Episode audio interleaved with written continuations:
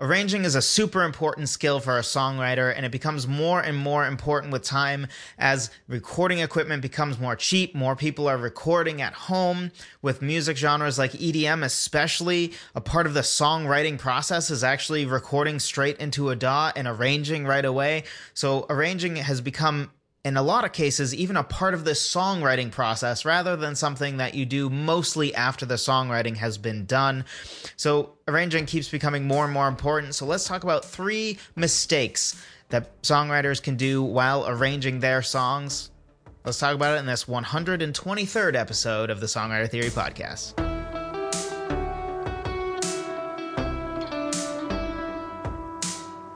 Hello, friend. Welcome to another episode of the Songwriter Theory Podcast. This is episode 123, and as always, I am your host, Joseph Vidala. Today, we are talking about arranging, and specifically three mistakes to avoid when you are arranging songs. Before we dive in, though, arranging is just one of those things that you need to know basic music theory. You need to know the the notes that you have in your keys. You need to understand the basics of intervals. You need to understand chords and chord progressions, which those four things are what I consider the four pillars of music theory, the four pieces of music theory that you just really, really need to know. Knowing add chords is helpful and great.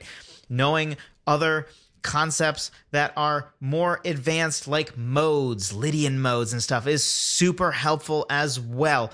But I consent. I don't think you need to know them. I just think it's very helpful to know them. What you need to know, though, are these four pillars. I have a free guide talking about these four pillars so that you can learn them. Link will be in the description. It's at songwritertheory.com slash music theory guide. So go check that out before trying to dive into arranging because you need to know the four pillars of music theory to arrange. You just do.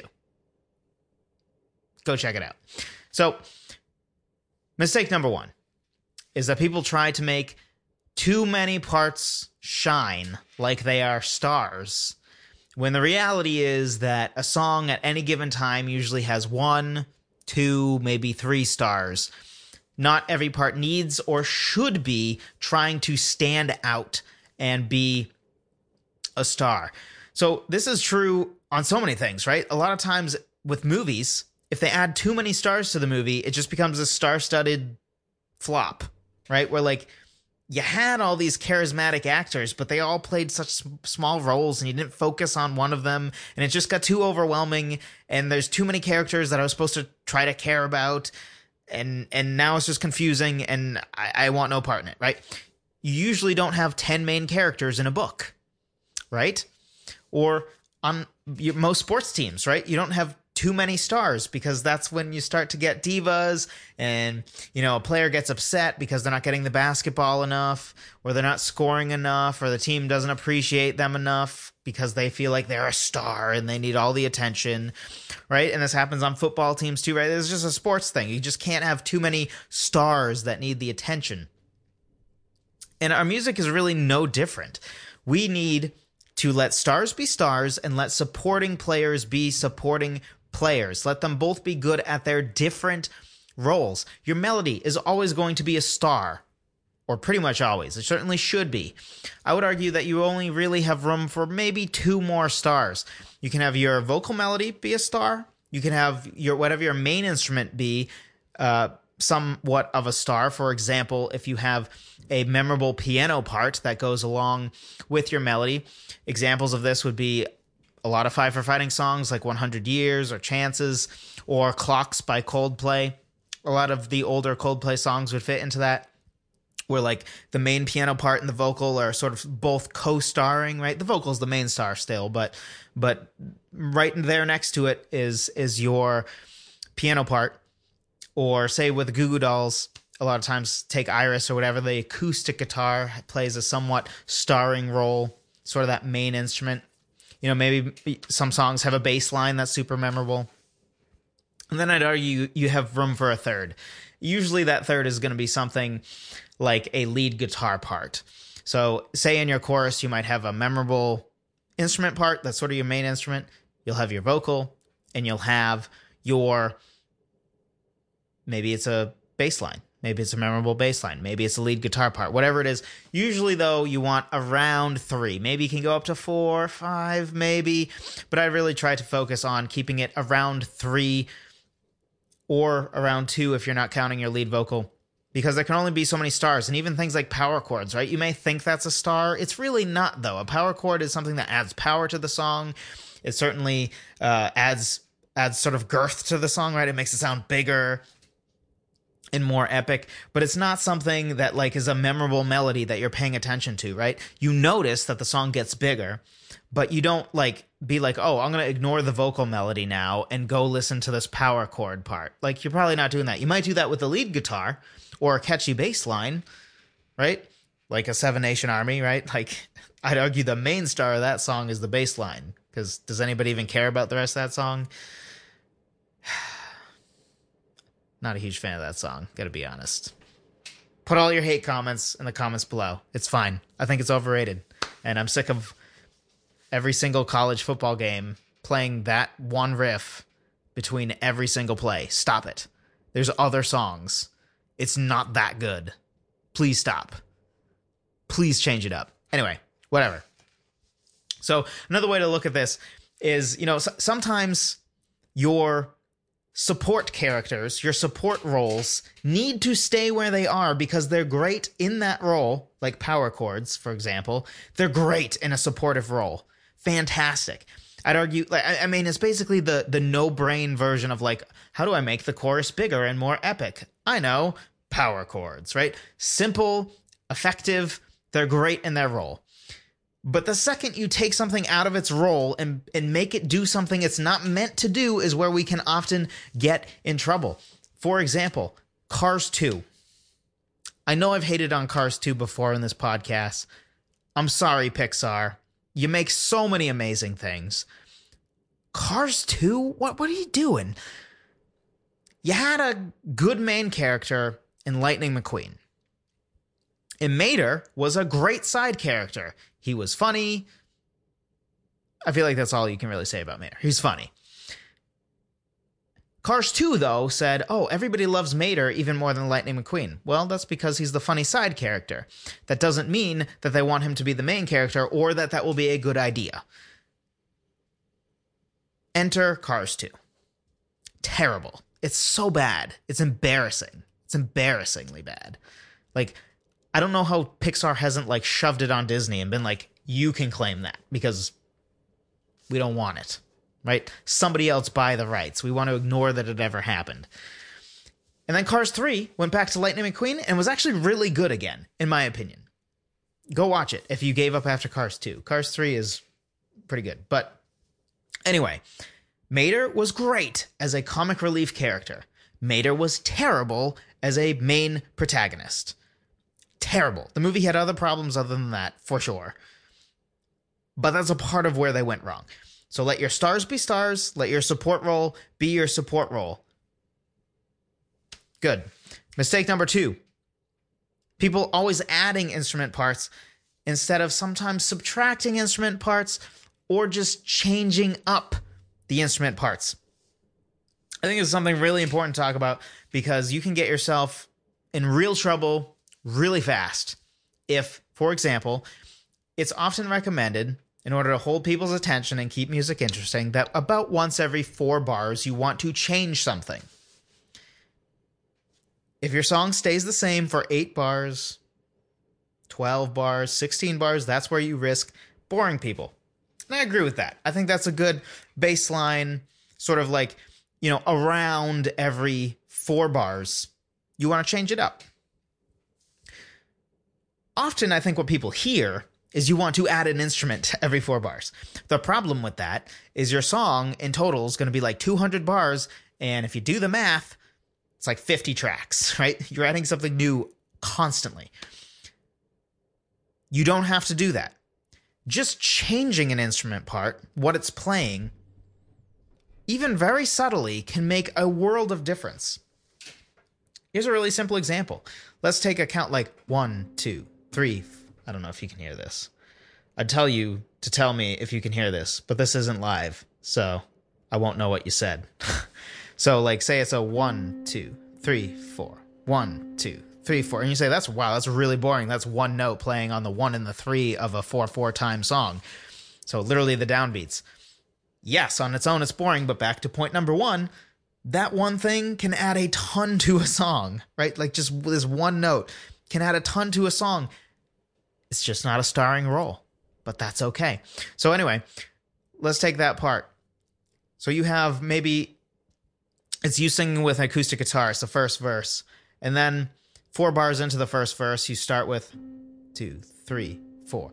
One, two, three, four. You know how you can change it up to make more interesting? One, two, three, four. One, two, three, four. One, two, three, four. One, two. Right? Like, I don't know why I started counting faster. That was weird. But anyway, um, got too excited, I guess. But the point is, right?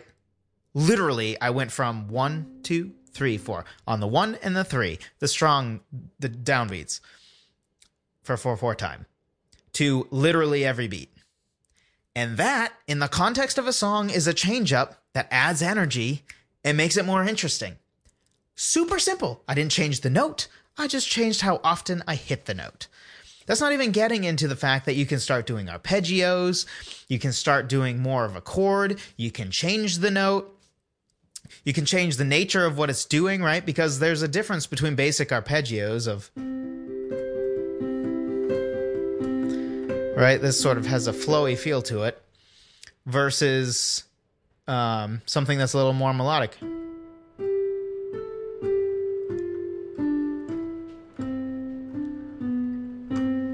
I don't know. Just making stuff up. But like those two things have hugely different character. Same instrument, right? So you, we just had a rhythmic part, right? And then all of those things are adding different textures, different amounts of intrigue, right? Some sort of have this this energy to them. So, like for example, just going from one, two, three, four, one, two, three, four to one, two, three, four, right? It feels like oh, it's revving into the chorus, right? Super simple change. So don't always add instruments. Sometimes just change up the part. Make it go from legato violin to staccato violin, right? little changes can go a long way. Don't feel compelled to add an instrument. And hey, sometimes drop an instrument, right? Just because you have violin in your first verse doesn't mean it needs to show up ever again in the song. Maybe it can be brass from the second verse on. Don't be afraid to do that. As long as there's change, as long as there's building and breaking, that's what's important. If you keep adding instruments, you're going to get yourself in trouble. So don't do that. Change it up. Mistake number three not adding what I call filler parts. So, filler parts basically I would define as any part that you wouldn't intend on playing live. So, for example, if you listen to a song on the radio, right? Even if it's a four piece band doing it, or like the Goo Goo Dolls, which is really a three piece band, but they usually tour as a four piece band you do not hear three instruments in the recording, do you? Right? There's like strings added, there's some synth parts, there's some like organ thing in the background. You have layers of guitars, right? You have like six electric guitars all doing stuff, and you might not notice all of them, right? But you notice, for example, there might be one electric guitarist in the band, but you notice, huh, the power chords are both on the the right and the left, and the rhythm's a little different. So there's two guitars, right? Already we're getting into territory of live. They wouldn't be able to quite do what they're doing here. And that's a part of what gives these recordings that professional sheen, right? They're in the studio, they have time. They can add more parts that really add to the intrigue of the song. They can add more texture with these extra parts. They can add more harmonic intrigue. They can change up sort of your voicings, right? What note is sort of at the top is at the bottom. You can, you know, via some high strings parts, if if your chord is something that is, let's say, we'll keep it basic. We have a, a D major chord because I'm sick of doing C major all the time. So D major, so different. Um, so you take a D major chord, and your your instrument arrangement might be, at least of your main instruments, where it, you're in that third invert or sorry, second inversion. Wait a second. first inversion. In your first inversion. And you actually have the D at the top. So, you can easily change the voicing by having another instrument part that has the A at the top. Simple change. Most people aren't going to notice it outright. They're certainly not going to hear it or notice it. But that doesn't mean that they don't notice when it's taken away. Which is something important to talk about. Sometimes you don't notice things, but you would notice if they were taken away. So, for example, things we take for granted in movies, all the extras, right? Somebody's walking in New York City, or maybe they are in New York City, and there's like a sea of a hundred people walking by on these crowded streets, and we just take those people for granted, right? But they're not looking at the camera like, "Ooh, I'm in a movie, mom." Hi, right? They're not they're not doing that. And we take that for granted. But the reality is that any one of those extras could have easily ruined the scene, right? Or if the set, maybe they're not really in New York City. Maybe they're pulling like a Seinfeld where it's it's filmed in LA and they built like one block of of New York City, you know, not the whole obviously not the whole skyscraper and everything, but like enough for the camera to have like a fake New York City, which is easy to take for granted unless they did not have that, right? If you notice, like, wait a second, New York City just disappears over there in the camera, that would instantly take you out of it. You'd instantly know, wait a second, I'm being lied to. And we all know that we're being lied to, right? We know we probably know that they're not really on New York City streets, that they're on some sort of set. But the illusion would disappear as soon as we remove these things that we take for granted that we don't think of as important because we don't notice them. It's like the joke about the sound guy, right? Everybody notices the sound person when the sound is bad. When the sound is good, people forget they exist. The goal of the sound person is for people to not know they exist. Really, right? Because they only notice them when they do something bad. If the music sounds great, nobody's thinking about the sound person. They're thinking about the people playing the music. That's the goal of the sound person. Get out of the way. That's what these filler parts are.